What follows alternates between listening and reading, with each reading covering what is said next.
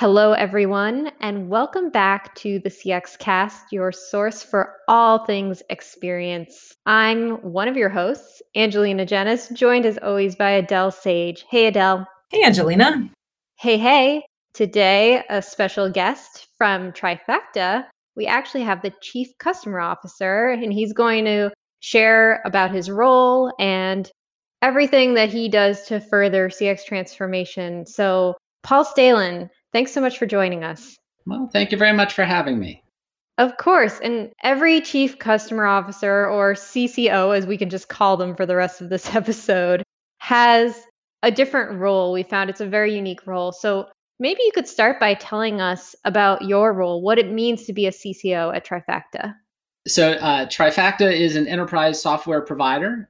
The chief customer officer here is responsible for making sure that the companies that purchase our software are able to implement it well, get value from it in the long term, and it fundamentally means orchestrating a customer journey across professional services, education, our customer success, the account management team, customer support, and the online community. So, all the people who touch you in your journey from purchase to value. And how, in your background, did you sort of prepare to be able to lend expertise across that entire journey? I think, like most people who are in this role, I kind of fell into it over time. I was in a startup previously uh, named Burst, where I was one of the co founders, and, and over time got pulled into the delivery side of the business as orchestrating these pieces became hard and trying to design a holistic thing is, is one of the things that I bring to the table. Uh, and I was able to do that and enjoyed it. So I, I've kind of just fell into the space. There's nothing I did that prepared me for it other than being thrown into the deep end and learning how to swim. And I imagine as part of your work, you have created a CX strategy that you're executing on. Can you tell us more about what that looks like and what are some of the key parts of your strategy? The strategy that we pursue rather uh, enthusiastically, I like to think anyway, is centered around two primary pillars, each of which has two pieces. So there's four component parts. First, if the customers are unable to actually drive real business value with our solution, and what we really do is help people prepare data for analysis so they can make better decisions, we need them to be able to realize value, which means they have to have a use case live and in production where they're able to take data, prepare it for analysis, and then people are able to consume it. And that's one pillar, because if they're not getting value, they're not ever going to renew. The second pillar is because the people that do this work really are the the key assets in these businesses. It's not just the fact that you can prepare the data. Your data is always changing. It's evolving. Your business needs how you need to look at it. This is not static.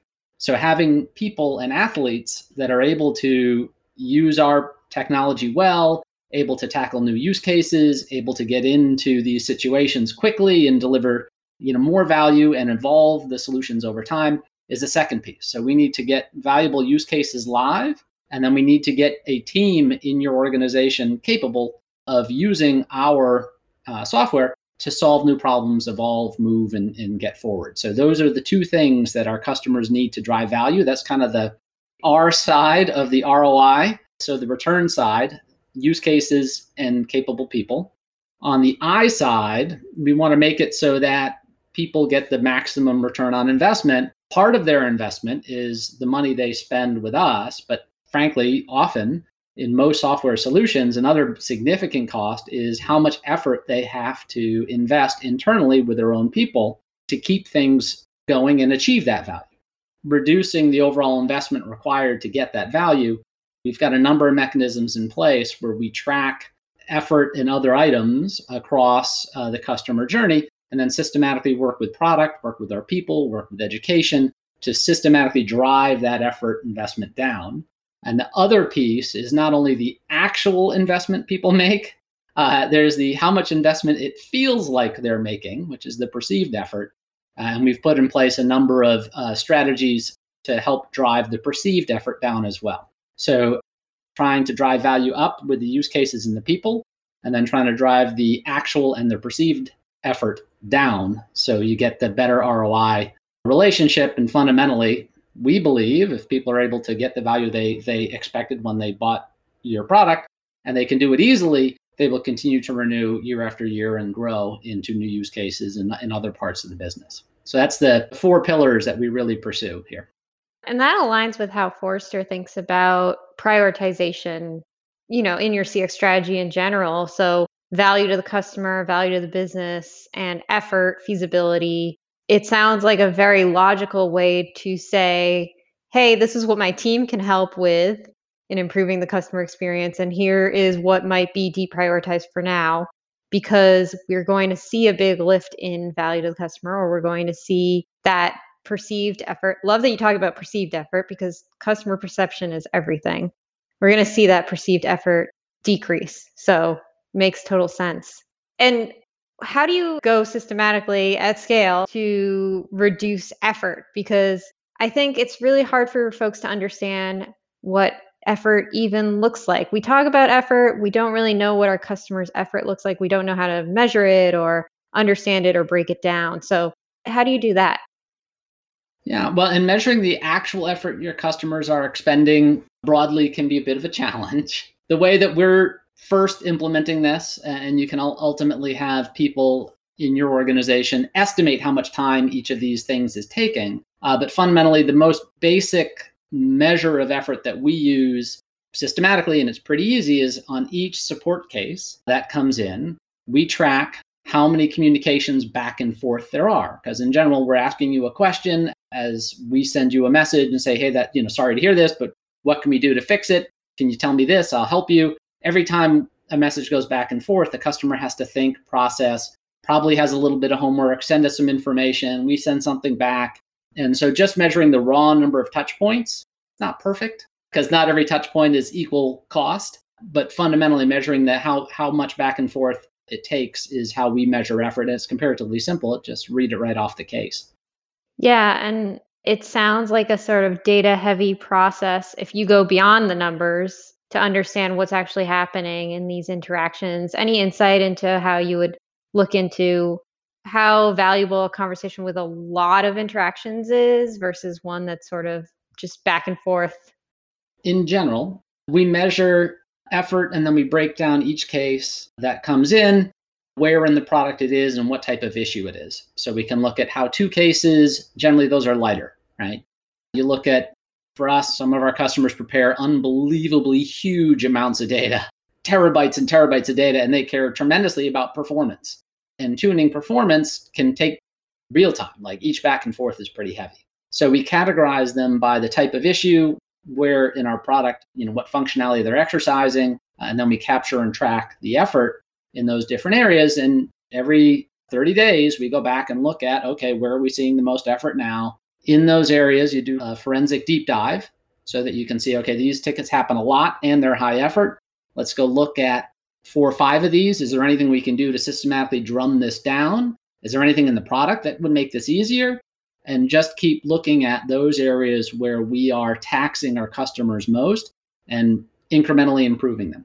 We do this analysis every 30 days. We meet with product every 30 days. So if there is anything we can do systematically to change the way we deliver our offering, we do so. And over time, you can crank that actual effort down.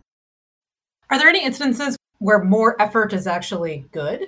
where you actually want your customers to interact with you more and that is actually a better experience or do you find that it is exclusively something that you want to drive down i would say engagement is good uh, effort is bad and so how do you define the difference in the data that you look at how do you know when it's effort and how do you know when it's engagement fundamentally we've got in the customer journey a couple milestones and phases that we walk through one, your CSM is engaging with you, guiding you, giving you expectations, setting the roadmap out. We're giving you some best practices advice and other things. That's good engagement for us. The more you understand how to engage with us and how we recommend that you do things, the better your experience is going to be, right? If you're following more of our best practices, you'll be better off than if you follow less. So that engagement is good. And we do measure engagement from our CSMs with our customers and try to track and measure are we talking to you? Are you listening with us? Are you engaging? And if there are problems with how often we're talking to you, that's a, a red flag. During the initial use case or two, we generally will have our professional services A The education people come train you because every tool is different. Driving a car in, in the UK is a little harder and different than driving a car in the US, even though it's the same thing. Getting the orientation, learning to switch hands, other things, having someone help you with those types of things is helpful. During the deployment, in general, we go the extra mile if we have to to make sure that things are going well. That engagement, we're helping you get through this effectively. We don't track rigidly the hours and effort that we're expending. We just want to make sure you get through, get live in the time frame you expected with the performance you want and other good items. So the one place where I would argue effort is almost always bad is in support because something unexpected happened. Could be we're supposed to do this and you just didn't know. Mm-hmm. Could be you're trying to do something for the first time. The initial deployment's over. You don't have someone in PS who's showing up every day to help you figure out how to do these things. You ask a question. We want to make sure you get your answers quickly. We want to make sure that if there is a behavior that you don't expect that is a problem, we help you figure out how to address it and move forward. That's the area where we really are, are focused on effort as being undesirable as opposed to desirable. That makes sense. And so I'm assuming that you have a, a, framework that you use when you think about effort. Can you walk us through that? So, in, in measuring the actual effort, in this case, we do track and, and kind of monitor these things analytically. I've been in the analytics space for 20 years. We do like metrics, numbers, and, and hard data. Of course.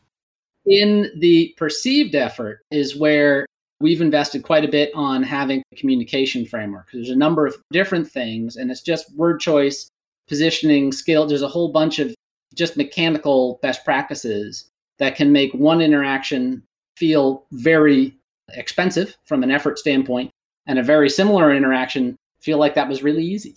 Uh, so that's the place where we've rolled out a very specific framework we call a PACE to help make sure that when we're talking to our customers and engaging them as we work through these situations with them, that we're we're doing it the right way so that at the end of that process they feel like that was good, that was easy, and not like, oh my God, that was scary, that took a long time, my confidence is shaken, and other bad things. So we want to make sure that the perceived effort is as low as possible. It sounds like a PACE is a is an acronym. Is that right? Does it stand for something? It is. So a PACE fundamentally is is centered around positioning alternatives. So you have, you know, the first A, there are alternate ways that you can proceed from here if you're blocked or if something's not working as you expect.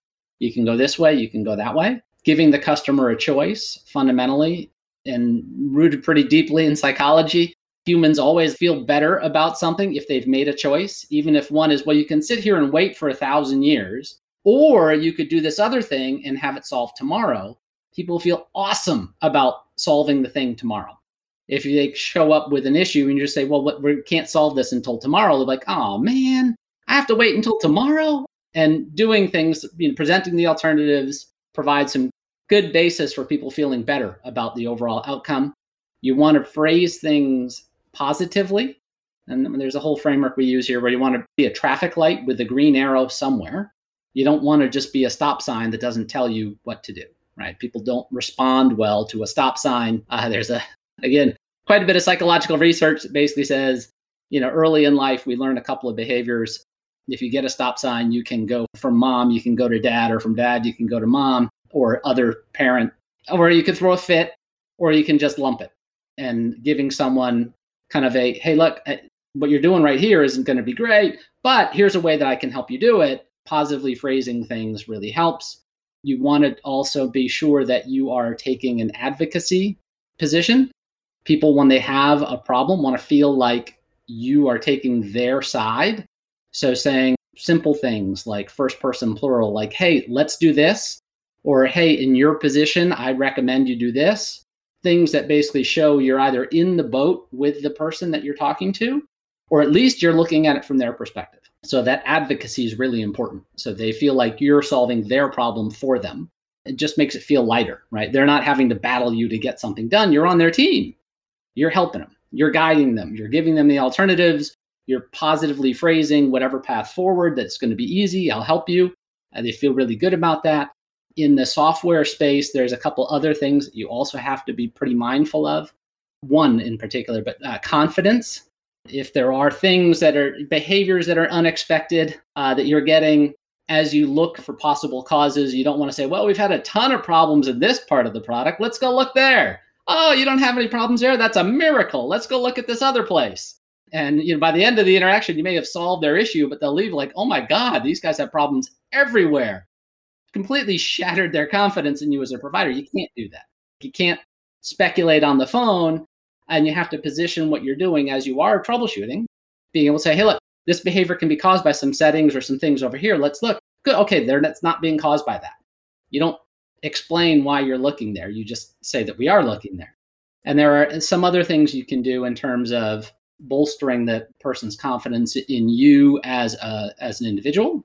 Hey, I don't know this part of the products as well as I, I will need to to solve your issue here. I'm going to go engage one of the experts and bring them in here. And I'm not saying I'm I don't know anything, and I'm not saying well I got to go get engineering. I'm just a support guy. And then you've completely undercut their confidence and support. It was oh I got to deal with the engineers if I want someone to really know something. And you just can't do these things. So you have to maintain the customer's confidence both in you as an individual, you as a representative of your function, and you as a representative of the company. Simple word choice as you go through these items that happen all the time can really help bolster the confidence. There's another piece of confidence that really is tied with the E, which is the empathy part. Often, when people do have an unexpected behavior that is causing them delays, challenges, maybe their boss is upset, there can be a lot of heat and fire on them. And the anxiety and stress that they feel when they first engage with you, super easy to tackle right up front. And you can almost feel people just putting the emotional weight down. If you say, hey, look, I know this is stressful when this happens. I'm hearing your emotional content, I'm acknowledging it, and I'm saying, I get it. You want to hit that right up front so you don't have someone upset who's like, you're not listening, you're not doing, like, just address it. And then follow up with a confidence statement, which is, hey, look, the good news is I'm here now. I'll work through this with you. Now let's work the issue. And giving that permission for the customer to put that stress down, to put that baggage down up front, makes the whole rest of the interaction feel easy. If you don't acknowledge it, it they're carrying that the whole time and uh, it's really important to tackle that right right up front. So those are the five. So alternatives, positive positioning, advocacy, confidence, and empathy. That was a really long-winded overview. it's basically like a mini course in in human psychology, like all the relevant pieces for providing good support that people will feel confident in and have the best outcome. Yeah, and I was thinking it's it's both customer centric but also sort of a training in and of itself to just understand what it is. Start to understand what I need to bring to an interaction. So when you're enabling teams with this framework, any insights into how to best roll it out, how to get the training, how to ensure that it's being utilized? The way we rolled it out, which I, I won't say is the best way, but it, it worked for us, there's a book that kind of mandated everybody read as Backdrop, which covers the APA part of a PACE, but not the C and the E. Mandated that everyone read the first few chapters. Went into a session, kind of walked through the different pieces of it, and then we went to workshops. And I made sure that my leadership team had gone through this first, had read the book first. We talked about it for about two quarters before we rolled this out to the team, so at least people knew what we meant. And then very specific situational engagement and we've alternated between spoken and written because the two primary ways that we engage with customers is, you know, now on Zoom fundamentally, used to be phone calls and written word.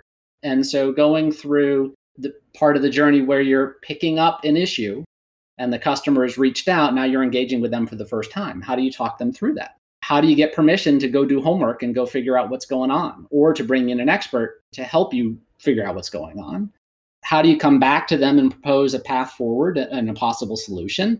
And then how do you get them all the way through resolution and closing?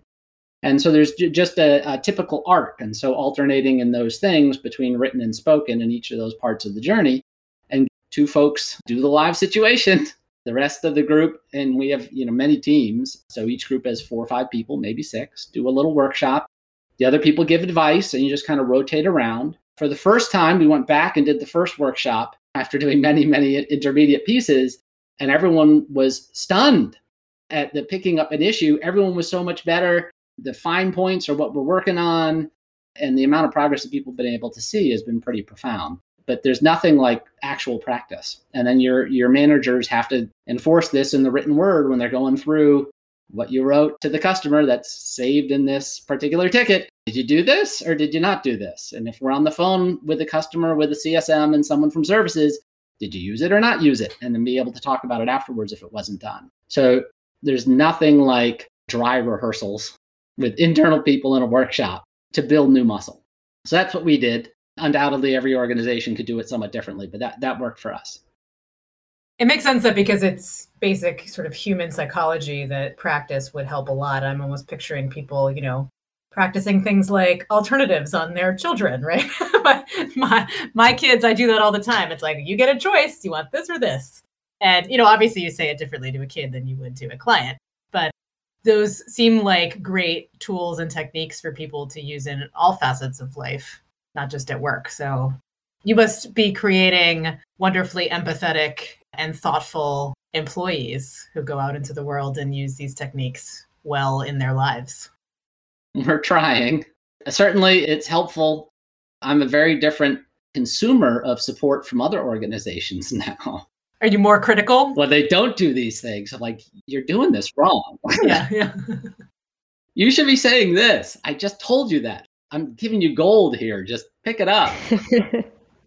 so yeah, it definitely bleeds through to to my life as a consumer and certainly uh, in a household the always providing a green arrow somewhere in the stoplight for your kids is a great way to avoid the temper tantrums when they're young for sure i bet love it it does make me think you know the expectations for front lines have really gone up i mean maybe they've always been high but as we try to scale it just it, they're touching so many customers having these deeper relationships. Any sort of surprising solutions to help them to make sure the execution is good when they're writing these fast notes? I'm sure they're very busy making sure they've got quality in there.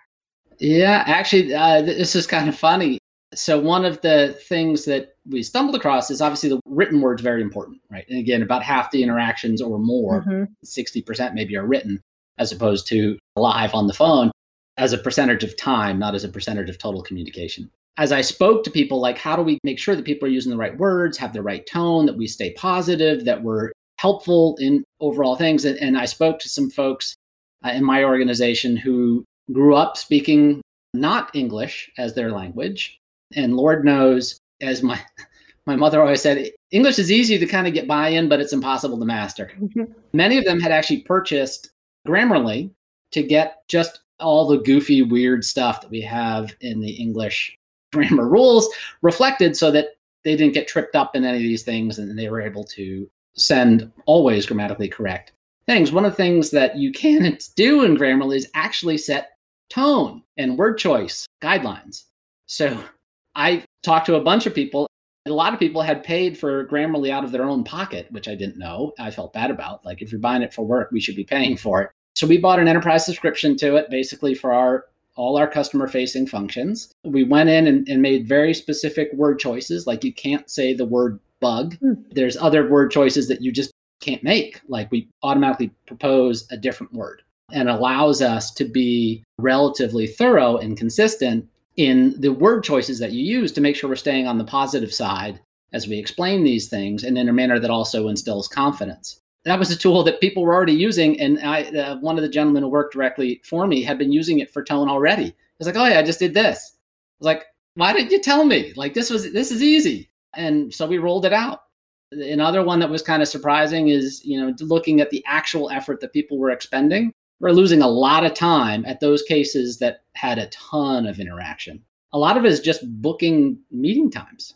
And it take two, three days of back and forth proposing alternatives, and I'd read these things. I'm like, oh my God, we lost three days to find 30 minutes to talk. Like, this is insane. So we use Calendly now. So when we send out our proposal for, hey, let's meet today or tomorrow at these times, and hey, look, here's Calendly. If these times don't work for you, instead of sending me a list of times that do work for you, just pick one and try to short circuit this so we can make sure that we're engaging with you quickly. It's never better to have a ticket last 10 days than three. So the stress and worry about having something that's not resolved, I don't have a time scheduled yet, all of that is expensive emotionally. So being able to schedule the time, being able to say, hey, look, I got to go do some homework. I will get back to you in two days or one day or two hours, whatever the time frame is. And you have to hit it so that the person feels like, okay, you've got my issue, you're working it. I can trust you to work it. And if we do need to talk, we can get together quickly and drive this to closure. So once I have the meeting scheduled, I feel better because I have the time scheduled. The uncertainty and worry about not having the next step mapped out is expensive. So Calendly was another thing that we we rolled out to help make this process easier and less emotionally expensive. Any any step where there's uncertainty is bad. So what you're saying is tools that end in ly. apparently that apparently that that's the the successful piece now. So we'll have to change our name to Trifacta Listeners, you heard it here first. Get tools that end in ly. well, we've definitely run the gamut in terms of your big strategy and very tactical things. Any other efforts that are proving successful for you, Paul? Yeah, I think one of the other areas that is a huge opportunity and I think is a fabulous way to help a engage people and enable them to learn from others because I buy software, I go to conferences. My favorite stuff is hearing how other people like me are doing things. I like to hear from the vendors and hear their best practices, but I really, really like to hear how others are doing things. Uh, so we've invested in, you know, just an online community. Every software company has one, but we're really trying to make sure that we are bringing to the table the data engineers and the data analysts who do the type of work that we enable them to do are able to come and talk about some of the really crazy stuff they're doing and ask someone else, how did you do this? How did it work in your organization? Oh, that's how I should do it. And getting that interaction where they can talk about not only the software, but their use cases, how they rolled it out internally, topics that we can speak to, certainly, but we don't have the credibility that another customer does. It's just flat out, we just don't. So having that interaction and that best practice sharing helps A, each person get better as they learn from each other, B, really builds that sense of belonging and community as well, which is a big part of, I would argue, being a customer in anything that's really helping you do your job better. You really do want to be part of a community and, and learn and get better and build out your professional skill set, this is a great way to do it. So we've rolled out a community, re-rolled out the community, relaunched it in April. And have been investing pretty heavily in getting good clean content, good clean moderation, setting it up so that there's real experience and users in there that you can go ask questions of. And from my perspective, you know, purely selfishly as as a vendor here, the best ticket is the ticket that never gets filed. So if they can find the answer to their question by looking up something in the community or asking a question or doing you know getting an answer from us or from from another customer or from a partner who implements our solutions awesome. And that ability to feel like i, I can paddle my own canoe here really helps people feel capable confident uh, and other pieces as well. So that it really does help with the overall journey. So that that's an area we're investing relatively heavily right now. That's one of the newer investments we've been doing to bring that up to speed and up to the type of experience we want to provide. Very nice. I like it. Well, Paul, thank you so much for joining us. This was such an interesting conversation to hear more about how you're running customer experience at Trifacta. Thanks for coming. Well, thank you for having me. It's been a pleasure. Hopefully, it's been helpful to someone somewhere. I'm sure. I'm sure. Everyone, that was Paul Staelin, CCO at Trifacta, and this has been the CX Cast and we will see you next time.